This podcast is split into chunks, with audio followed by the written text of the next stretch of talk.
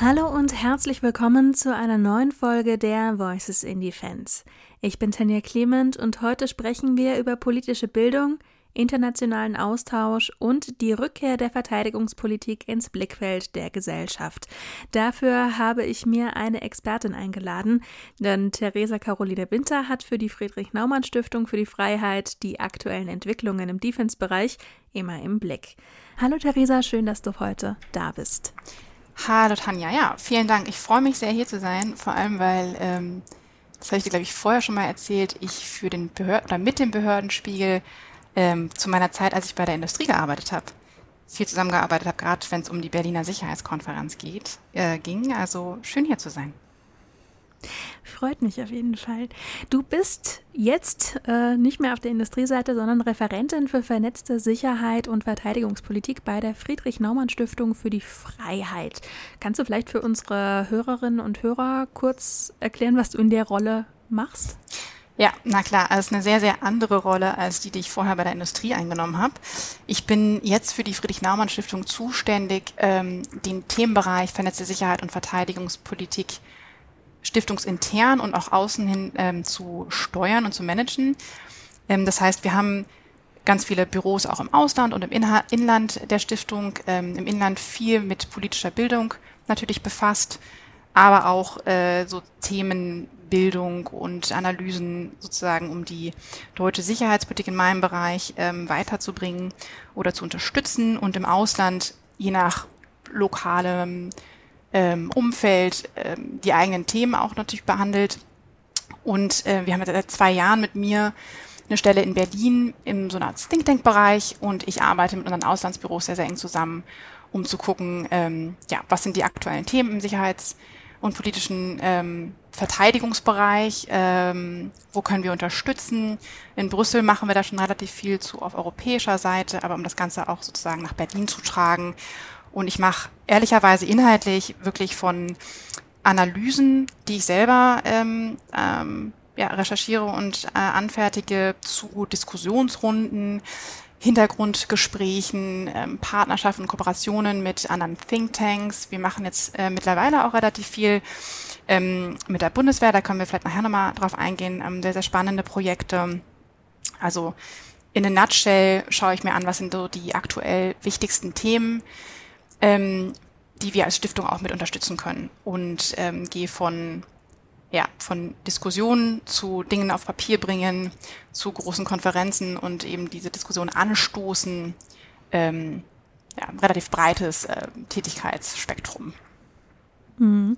Wenn du sagst, du suchst nach ähm, aktuell wichtigen Themen, welche Sicherheitsthemen sind denn in den letzten Jahren neu oder wieder so groß geworden? Und dazu gekommen? Mhm. Also ich würde sagen, in den zwei Jahren, die ich jetzt bei der Stiftung bin, ist das größte, die größten zwei Themenblöcke, die ich auch mit bearbeite. Ähm, einmal natürlich das Thema Verteidigung und Abschreckung in Europa. Ähm, die ja, Rückbesinnung auf Landes- und Bündnisverteidigung. Ich will jetzt nicht sagen anstelle von internationalem Krisenmanagement, aber schon so ähm, ja, eine sehr, sehr verstärkte Fokussierung darauf. Das äh, heißt natürlich auch vor allem die Ausrichtung oder Neuausrichtung der deutschen Sicherheitspolitik, ähm, die sich ja sehr, sehr stark auch auf die Priorisierung, was bedeutet irgendwie Verteidigungsausgaben, ähm, Personal und Material, wie schauen wir in Deutschland ähm, ja auf die sozusagen wichtigsten Themen, was Ressourcenbindung angeht ähm, und wie richten wir uns da aus. Das würde ich sagen, so der eine wirklich wahnsinnig wichtige Themenblock, den wir auch einfach die letzten 30 Jahre sehr stark ähm, vernachlässigt haben, kann man vielleicht so sagen. Und der zweite Themenblock, ähm, sehr relevant, den wir auch stark bearbeiten, ist dieses ganze Thema geopolitische Zusammenhänge. Also ähm, der russische Angriffskrieg gegen die Ukraine ist natürlich ein Riesenthema, was in dieses Abschreckung und europäische Verteidigung und europäische Sicherheitsarchitektur einfließt aber natürlich auch, ähm, ja, was passiert im indopazifischen Raum? Ähm, wie betrachten wir ähm, mögliche ja, Wettbewerbe, Systemrivalitäten mit, mit China, äh, die sehr, sehr klare Infragestellung der regelbasierten Weltordnung. Ähm, genau. Und vielleicht noch so als, als kleiner äh, Themenbereich, was, was wichtig ist und wir ein bisschen nischig vielleicht auch mitbehandeln, ist so die ganze Frage konventionell versus Hightech und KI. Mhm. Genau.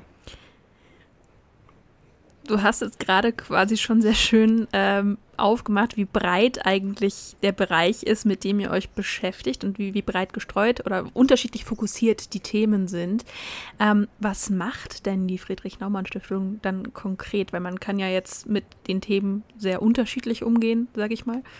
Ja, ähm, puh, also ich würde ich fokussiere mich mal oder ich konzentriere mich mal auf die Dinge, die ähm, ich viel mitsteuere, weil wir natürlich weil wir so viele Büros weltweit haben und auch viele Landesbüros in, in, in Deutschland, ähm, wir sehr viel machen. Aber die großen Projekte, die ich auch wirklich am spannendsten finde und die sehr, sehr viel beigetragen haben zu ähm, ja, einem guten Netzwerk, würde ich auch sagen. Zum einen jetzt gerade bei dem Bereich Indo-Pazifik haben wir zusammen mit der ähm, ISPK, dem Institut für Sicherheitspolitik der Uni Kiel, also mit der Dr. Sarah Kirchberger vor allem und zusammen mit dem Deutschen Maritim-Institut und dem Clausewitz-Netzwerk für strategische Studien zum Beispiel jetzt dieses Jahr das zweite Mal in Folge eine riesige Konferenz organisiert an der Führungsakademie der Bundeswehr in Hamburg zum Thema Indo-Pazifik und haben ganz kon konkret beleuchtet ähm, maritime Sicherheits, ähm, ja, Interessen in der Region und äh, die pazifische Island Perspective ähm, und verschiedene Themen, die da so aufkommen im Indo-Pazifik. Und der Mehrwert der Stiftung, würde ich sagen, ist da, dass wir durch unsere Auslandsbüros natürlich guten Zugang haben zu Experten und Expertinnen in dem Bereich, die wir dazu extra eingeflogen haben und dadurch eine wirklich sehr interessante ähm, ja, Diskussion führen konnten, auch zu Tech-Themen in dem Bereich und die Perspektiven gerade aus der Region einfangen konnten, was einfach hier zum Großteil, würde ich sagen, oft noch fehlt in der Diskussion. Ähm, also Konferenzen in dem Bereich, sehr konkret. Ein anderes konkretes Beispiel, was jetzt auch ansteht, deswegen erwähne ich das vielleicht auch nochmal, ist, dass wir mit dem ersten deutsch-niederländischen Chor, das sitzt in Münster, federführend, aber auch noch mit Airbus und der Hamburg Port Authority ähm, ein Projekt gestartet haben, das nennt sich sowieso Common Effort. Das ist ein allgemeines Projekt, da sind noch viel, viel mehr Partner dabei. Aber jetzt Ende November führen wir in Hamburg eine Konferenz mit Messecharakter, so eine Art Convention durch, mit Trainingselementen zum Thema Resilienz, hybride Bedrohungen ähm, und ja, Verteidigung in Europa, ganz konkret in Bezug auf Infrastruktur und kritische Infrastruktur und deren Schutz.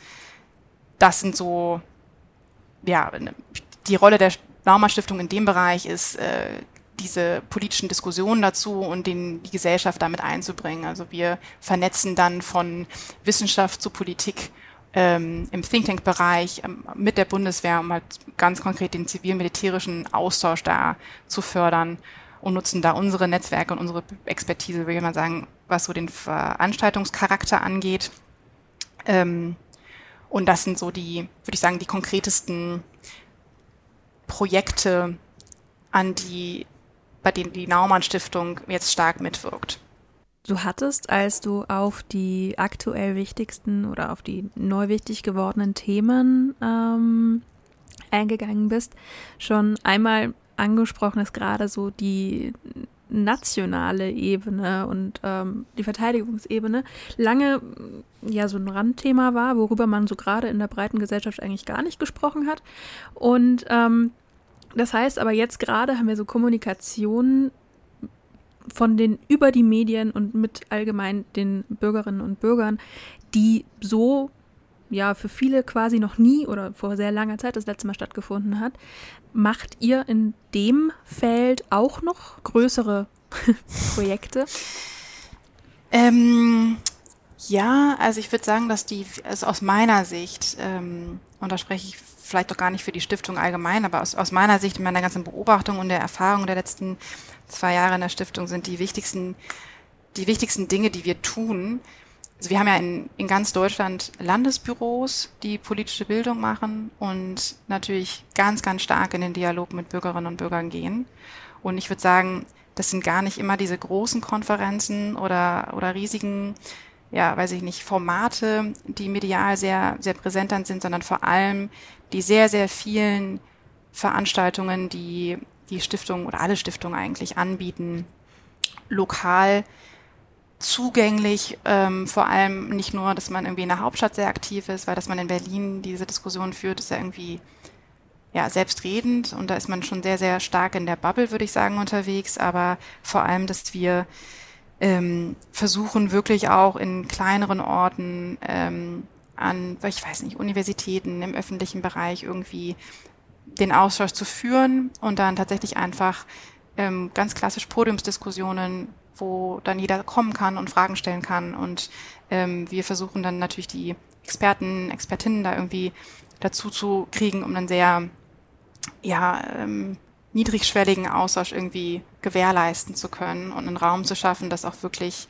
alle Fragen und Sorgen damit aufgenommen werden können. Und wenn ich da vielleicht kurz so eine eigene Erfahrung mit zu sagen kann, ich ähm, moderiere da auch oft, vor allem wenn es um so Sicherheitspolitik und Verteidigungspolitik geht, ähm, Diskussionen zu. Und mir ist da schon sehr aufgefallen, wie mh, obwohl wir jetzt das große Wort Zeitenwende immer in den Mund nehmen und natürlich hier in Berlin viel diskutiert wird über den Verteidigungshaushalt und große, ja, große Fähigkeitsprojekte, ähm, dass das natürlich im, im Klein-Klein oder sobald man einmal aus dem Berliner äh, Mittelteil rauskommt, ähm, ganz anders wahrgenommen wird und da ein riesen, ein riesen Rückstand besteht zwischen ähm, ja, den, dem, den großen Themen Abschreckung, wovor verteidigen wir uns, warum ist Sicherheit wichtig, was ist die Rolle der Bundeswehr ähm, und so den Alltagssorgen. Also ich würde sagen, das ist sozusagen vielleicht die wichtigste Arbeit, die die Stiftung da vielleicht leisten kann und tut, ähm, diesen Dialog auch anzubieten. Mhm. Ja, ich frage vor allem auch deshalb, weil wir ja gerade die privilegierte Situation, mal sehr vorsichtig ausgedrückt und auch bitte nicht so ganz ernst nehmen, äh, haben, dass wir quasi in Echtzeit aus allen Krisengebieten dieser Erde mit Bildern und mit Ton und mit allem Möglichen versorgt werden. Aber als Gesellschaft quasi mit dem, was ich bräuchte, um die richtigen Fragen an diese Quellen zu stellen, ähm, überhaupt nicht ausgestattet sind, weil uns eben in der politischen Bildung ähm, da die letzten 30 Jahre so ein paar Grund legende mhm. Infos verloren gegangen sind, sage ich mal. Deshalb, ich sehe das auch als sehr, sehr wichtiges Thema. Ja, wenn ich da vielleicht noch einen Satz zu sagen darf. Ich glaube, dass wir da, ähm, ich glaube, durch so viele Diskussionsformate ähm, und das Anbieten ähm, von, von, weiß nicht, vielleicht auch Vorlesungen oder, oder ähm, inhaltlichem Input, dass der sehr, sehr wertvoll ist. Ich glaube auch, meine persönliche Meinung, dass wir einfach ganz, ganz viel tun müssen, was das Thema sicherheitspolitische Bildung auch an Schulen angeht. Also ähm, das ist natürlich dann Zukunftsmusik, weil die sicherheitspolitische Bildung, die wir jetzt sozusagen uns überlegen für Schulen, die wirkt dann natürlich ähm, stark in Jahren, wenn das eben irgendwie, wenn das ankommt. Aber ich denke, dass das für nachhaltigen, fürs nachhaltige Bewusstsein und die gesellschaftliche Resilienz im Allgemeinen gerade wenn es um so die Einordnung von den aktuellen, ähm, wirklich ja schwerwiegenden Krisen und Konflikten und Kriegen geht, ähm, ja, wahnsinnig, von, von wirklich wahnsinnig großer Bedeutung ist. Mhm. Ja, und auch weil es dann dabei hilft, äh, wenn eben über größere äh, Verteidigungsetats etc. diskutiert wird, das entsprechend nochmal von der Bedeutung einfach auch einzuordnen. Wofür brauche ich das Ganze dann am Ende? Ja, wir wären zeitlich langsam am Ende, so gerne ich mich auch mit dir unterhalte. Von daher äh, würde ich sagen, danke, dass du da warst. Ja, ich danke dir für den Austausch und ähm, ja, bin sehr gespannt auf ganz viele Voices of Defense, ähm, die es noch zu hören geben wird.